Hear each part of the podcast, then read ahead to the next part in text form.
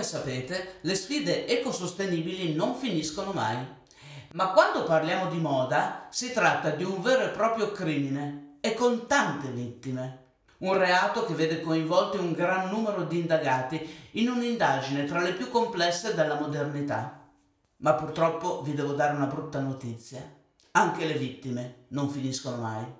E oggi abbiamo fatto una triste scoperta. È morta la logica.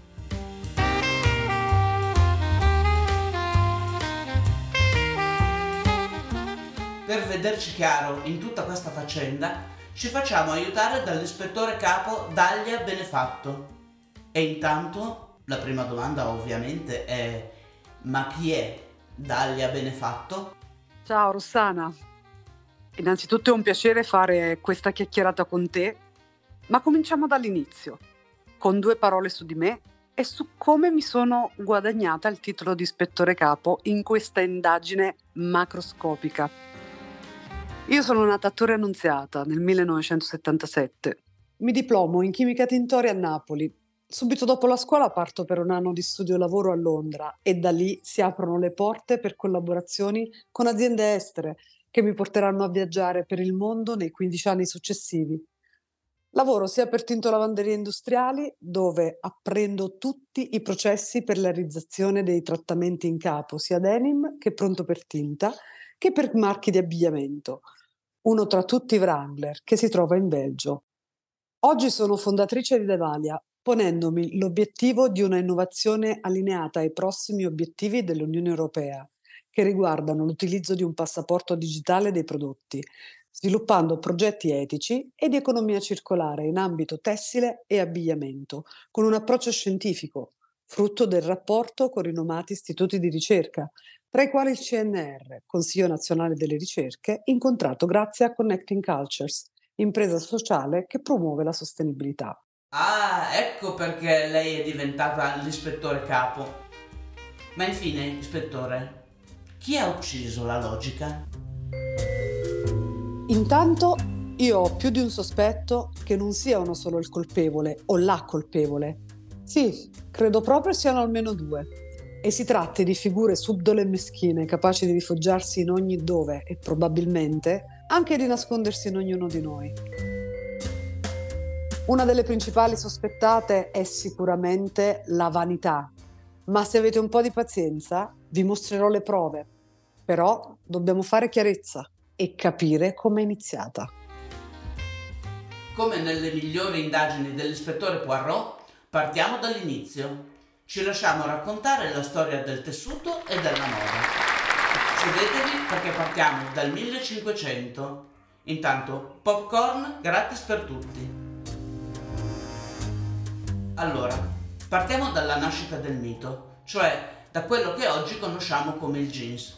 Nato come tessuto per capi da lavoro in uso tra i minatori o tra i lavoratori delle reti ferroviarie in Europa, negli Stati Uniti e in Italia.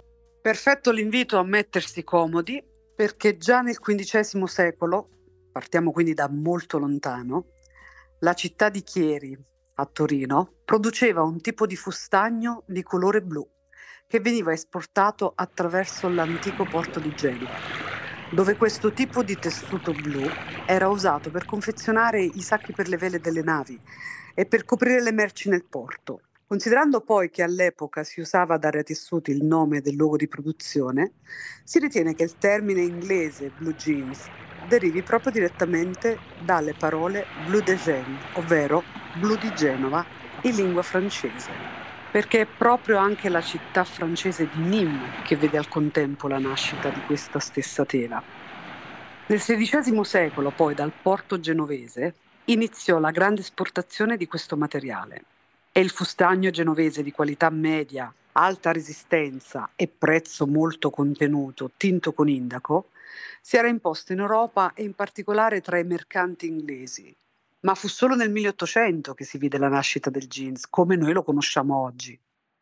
Nel 1853, in seguito alla scoperta dell'oro in California, Levi Strauss, per vendere capi d'abbigliamento utili ai cercatori d'oro, fondò a San Francisco la Levi Strauss Co., Comprò anche dei tessuti per le tende, che poi utilizzò per fabbricare dei grembiuli da lavoro. e questi ultimi inizialmente erano poco resistenti e Strauss provò a migliorarne le qualità utilizzando il denim, un tessuto resistente, pesante e dal caratteristico colore blu. Il moderno jeans in denim fu inventato quindi nel 1871 dal sarto Jacob Davis, che aggiunse ai pantaloni in denim i rivetti in rame per rinforzare i punti maggiormente soggetti ad usura, come le tasche. Quindi il jeans fu brevettato in quell'epoca da Jacob Davis? Non subito, perché Jacob Davis non aveva i 68 dollari necessari per la pratica di registrazione. Quindi fu brevettato dopo che Jacob Davis si mise in società con Levi Strauss nel 1873. Ed è lì che il tessuto jeans diventa sinonimo di pantalone e il tessuto del pantalone prende il nome di denim. Poi quando scade il brevetto, qualunque produttore può liberamente realizzare calzoni simili e i principali sono Harry David Lee e C.C. Hudson, oggi noti rispettivamente con i marchi di Lee e Wrangler.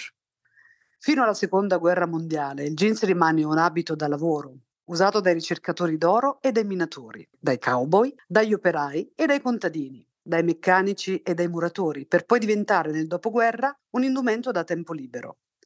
In Europa il jeans arriva alla fine della guerra insieme al prestigio delle truppe armate americane vincitrici. Come altri beni, i tessuti erano razionali e potevano essere acquistati grazie a particolari buoni. Ogni inglese aveva a disposizione 30 coupon all'anno per vestirsi, ma non bastavano. Pensate che per un abito da uomo ci volevano infatti 26 tagliandi, per un vestito da donna 16, mentre gli abiti da lavoro e i jeans si potevano avere in cambio di un solo coupon Ovvio che questi ultimi andassero a ruba. Ah, ecco, quindi è per questo che è spopolato in Europa. Esatto. E dopo gli anni 50 i jeans conquistano il mondo dei giovani ed entrano nelle loro case insieme ai primi idoli del cinema e del rock and roll. Sono indossati color blu scuro da James Dean in Gioventù bruciata e da Marlon Brando in Il selvaggio. Negli anni 60, anni poi di contestazione, diventarono espressione del rifiuto giovanile per le convenzioni sociali, dell'abbigliamento formale e in sostanza della differenza tra classi e ruoli sociali. È lì che il jeans assume quindi una valenza politica, diventando lo simbolo di controcultura. Ti ricordi che nel 71 Jesus Jeans è protagonista di una comunicazione provocatoria ed innovativa come mai prima?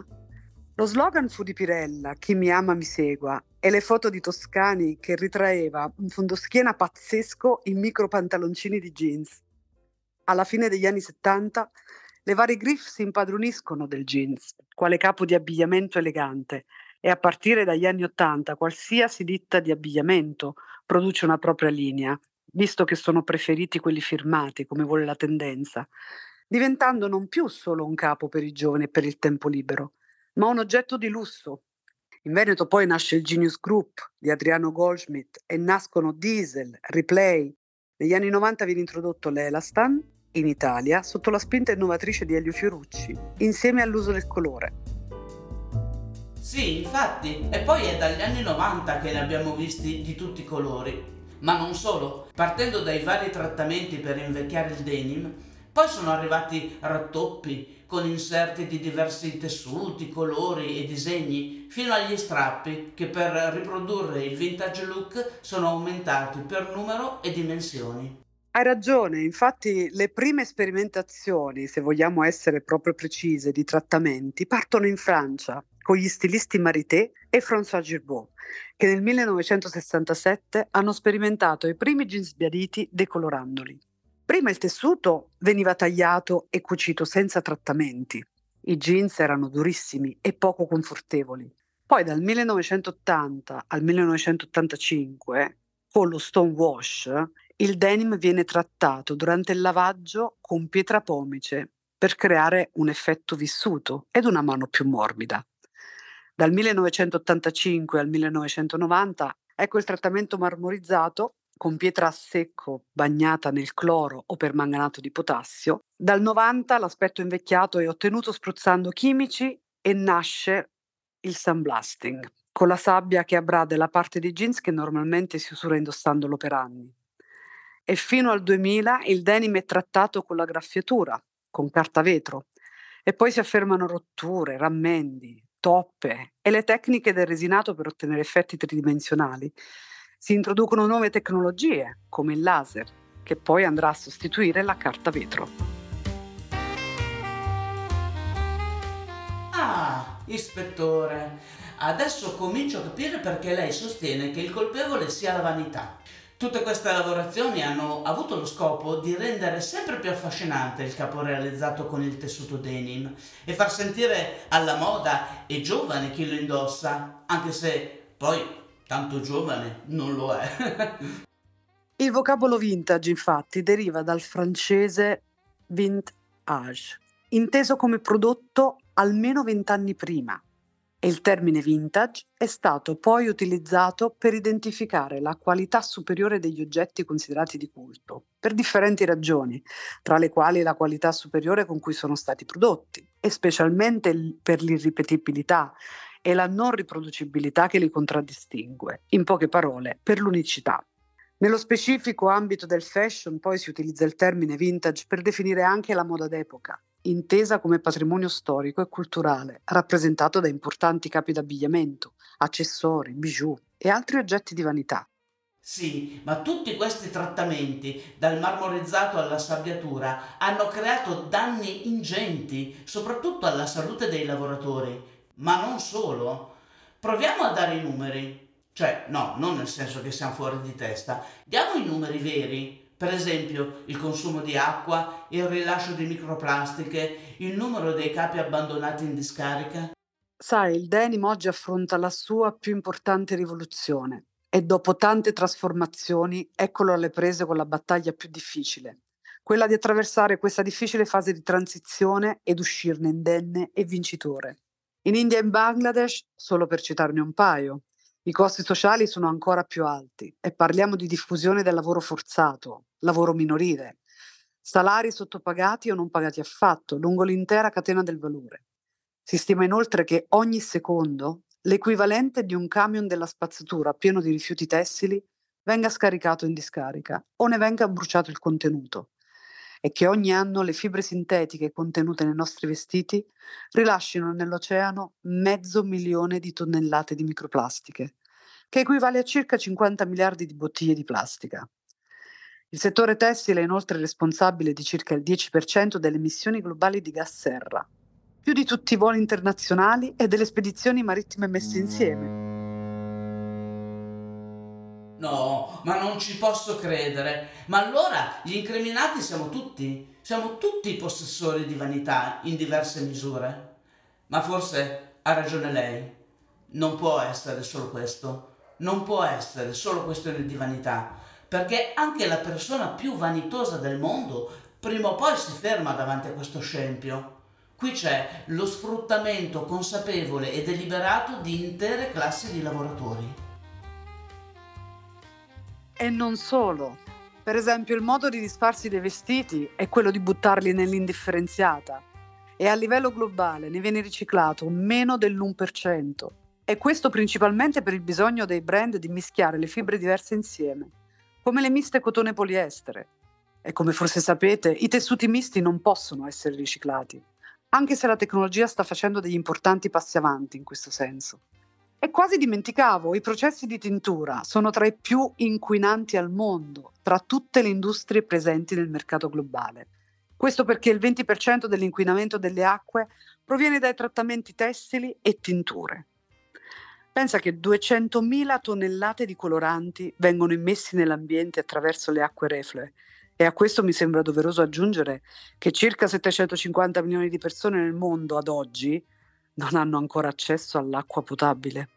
Scusi, ispettore, ma la polizia? No, mi sono confusa. Eh, ma la politica intanto cosa fa? E l'approccio scientifico? Non è possibile continuare a consumare e a produrre così.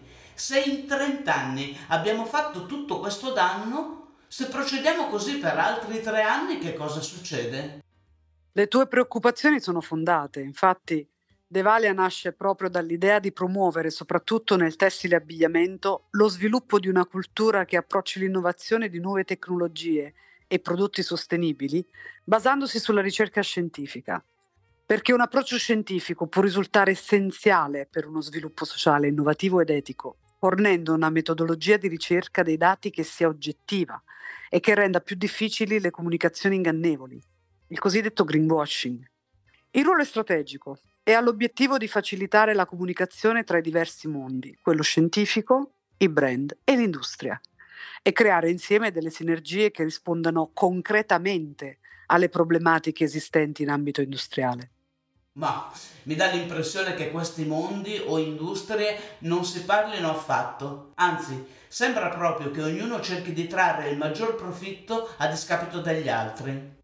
Infatti ne vale anche l'obiettivo di favorire la collaborazione multidisciplinare all'interno delle diverse imprese, marchi ed enti di ricerca scientifica, per la gestione delle sfide ambientali e lo sviluppo di progetti di economia circolare. Il confronto, perché come dici tu è proprio questo che manca, deve essere basato su dati validati scientificamente, seguendo metodologie trasparenti e questo comporta obiettività, in quanto è un procedimento che non tiene conto di etnia, idee politiche, di genere, ma solo di opinioni, basate con quanto osservato dai dati e dai risultati delle prove sperimentali. Noi ci troviamo in un momento storico importante dove è determinante un cambiamento di direzione che lasci veramente poco margine a interpretazioni personali. Tutto quello che produciamo, e questo dobbiamo veramente mettercelo in testa, finisce prima o poi nella nostra catena alimentare.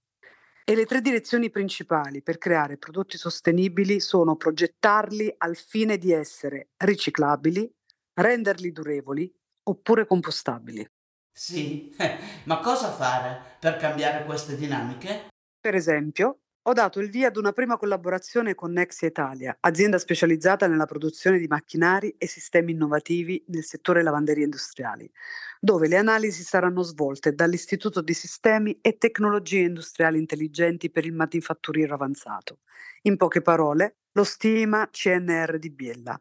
E il progetto può suddividersi nei seguenti punti. Ricerca scientifica, osservazione dei risultati, raccolta dati e pubblicazione, disseminazione basata sui dati raccolti e innovazione di prodotti e processi. Le prime analisi saranno fatte dopo la fase dei lavaggi industriali, in quanto ultimo passaggio prima della commercializzazione dei capi di abbigliamento. Lavaggi industriali che usano ozono. L'ozono è sempre più utilizzato dal mercato a livello globale, date le sue connotazioni positive in ambito di produzioni meno impattanti in termini ambientali soprattutto per quello che riguarda il risparmio di acqua e di prodotti chimici.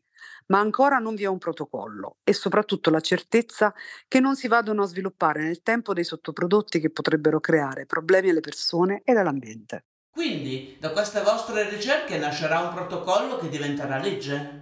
Ma parliamo anche di nuovi modi di produrre e vendere il prodotto. La lean production, per esempio, è un insieme di tecniche e strategie che parte dalla filosofia organizzativa che punta all'annullamento degli sprechi all'interno dei processi.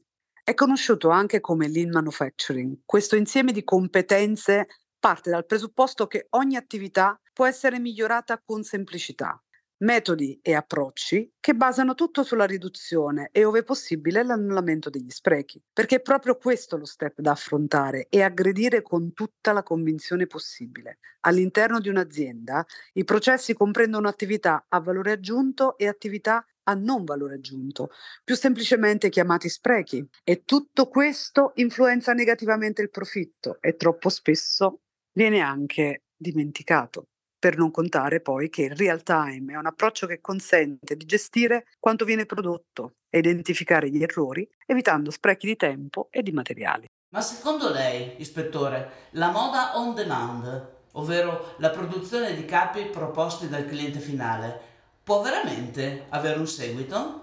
Io non credo che la moda on demand sia un trend effimero, anzi è un sistema di produzione e commercio che diventa più conveniente con il passare del tempo.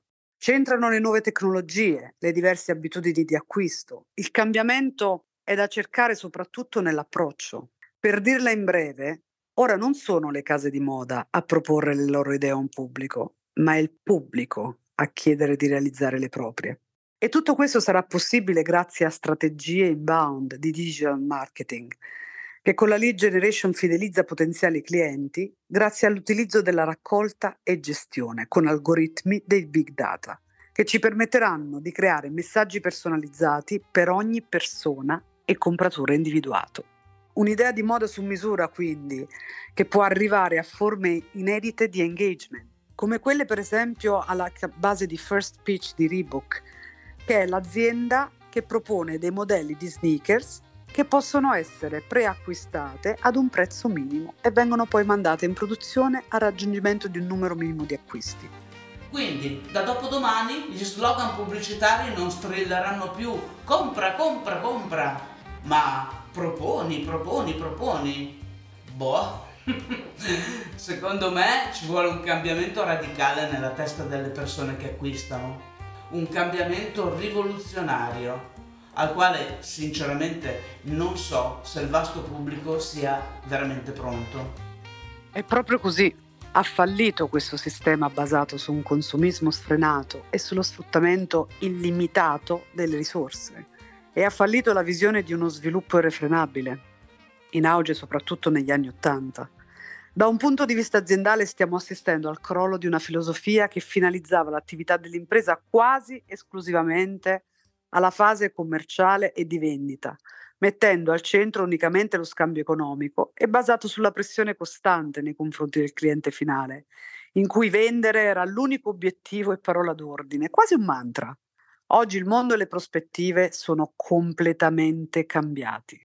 Ah beh, certo che la sostenibilità non può essere un nuovo argomento di marketing e il greenwashing dovrebbe essere indagato e punito al pari di un omicidio.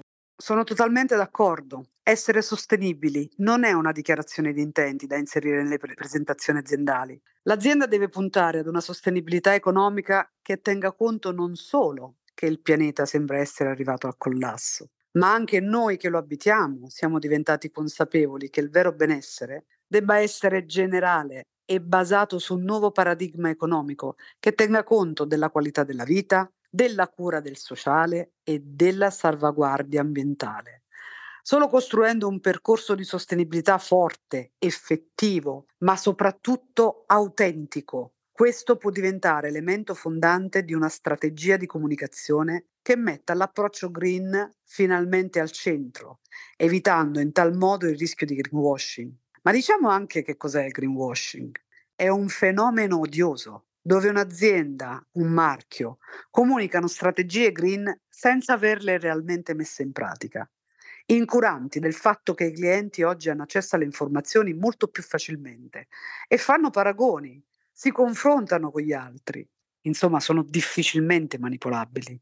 Ma parliamo di futuro e obiettivi perseguibili a medio termine, diciamo, visto che il lungo termine ce lo siamo giocati, vabbè, non ce l'abbiamo più. Parliamo di salute e sicurezza, zero rifiuti e innovazione. Da che parte andiamo? Io credo che per essere sostenibili non basta spingere un pulsante, serve un progetto di lungo periodo, Serve tornare a sviluppare il pensiero strategico dell'azienda su un arco temporale più ampio, favorire la collaborazione multidisciplinare e trasversale, ma è fondamentale che all'interno delle imprese ci sia per la gestione del problema ambientale. Questo in virtù del fatto che per il raggiungimento di un pilastro fondamentale dell'economia circolare, che è lavorare per il bene comune, vanno coinvolte in questa logica tutte le aziende della filiera e sicuramente i marchi per quanto riguarda il tessile abbigliamento. Nel breve e medio termine, poi, i punti dove focalizzerei immediatamente l'attenzione sono il rilascio di microplastiche. Il nylon ne perde fino a sei volte meno rispetto al poliestere e la produzione dei rifiuti che dovrebbe essere ridotta a prodotti che siano progettati per essere riciclabili, riparabili, fatti per durare nel tempo e compostabili. Ma secondo lei, ispettore, è fattibile? E se sì, come? Il futuro che percepisco è quello di una co-creazione di valore condiviso con il cliente finale, sempre più coinvolto nelle scelte aziendali attraverso nuove forme di interazione. La capacità di innovare è sempre più legata alla componente umana, alla capacità di mettersi nei panni altrui e capirne le esigenze, pensare a prodotti che possano essere utilizzati a supporto del suo stile di vita, Penso all'abbigliamento come ad una seconda pelle, a prodotti in grado di farci stare meglio nel fisico, quindi in grado di trasferirci nutrienti, medicamenti, cosmetici e di conseguenza nell'umore. Passaporto digitale poi e l'uso della blockchain consentiranno trasparenza e tracciabilità e potrebbero avere funzioni di certificazioni che mettano concretamente al centro di tutto le persone. Sì, ma dai, ma qui stiamo facendo la solita sceneggiata all'italiana. Lei ha raccontato la storia, noi l'abbiamo ascoltata, io mi sono mangiata tutti i popcorn, ma infine, chi sono i colpevoli? Ma chi è che dobbiamo arrestare, Spettò? Allora io in galera ci metterei in primis l'avidità e poi metterei in arresto cautelare la vanità, fino ad accertamento delle prove. Grazie Dalia, nessuno ci ha raccontato come te la storia del jeans. e grazie anche per essere stata al gioco in questo sketch tra ispettore capo e giornalista che spero gli ascoltatori abbiano trovato simpatico. Rossana, io ringrazio te per l'opportunità di raccontare una storia meravigliosa e ne approfitto per fare anche un'ultima riflessione. Penso sarebbe veramente utile per l'industria mettere in atto una comunicazione meno, lasciami dire, commerciale e più oggettiva. Credo potrebbe avere una rilevanza globale veramente importante. Da parte nostra, queste informazioni sono uno scrigno di valori a disposizione di tutti, per l'oggi e per il domani, per metterci in condizioni di raccogliere le sfide ecosostenibili, perché in fondo siamo qui per questo.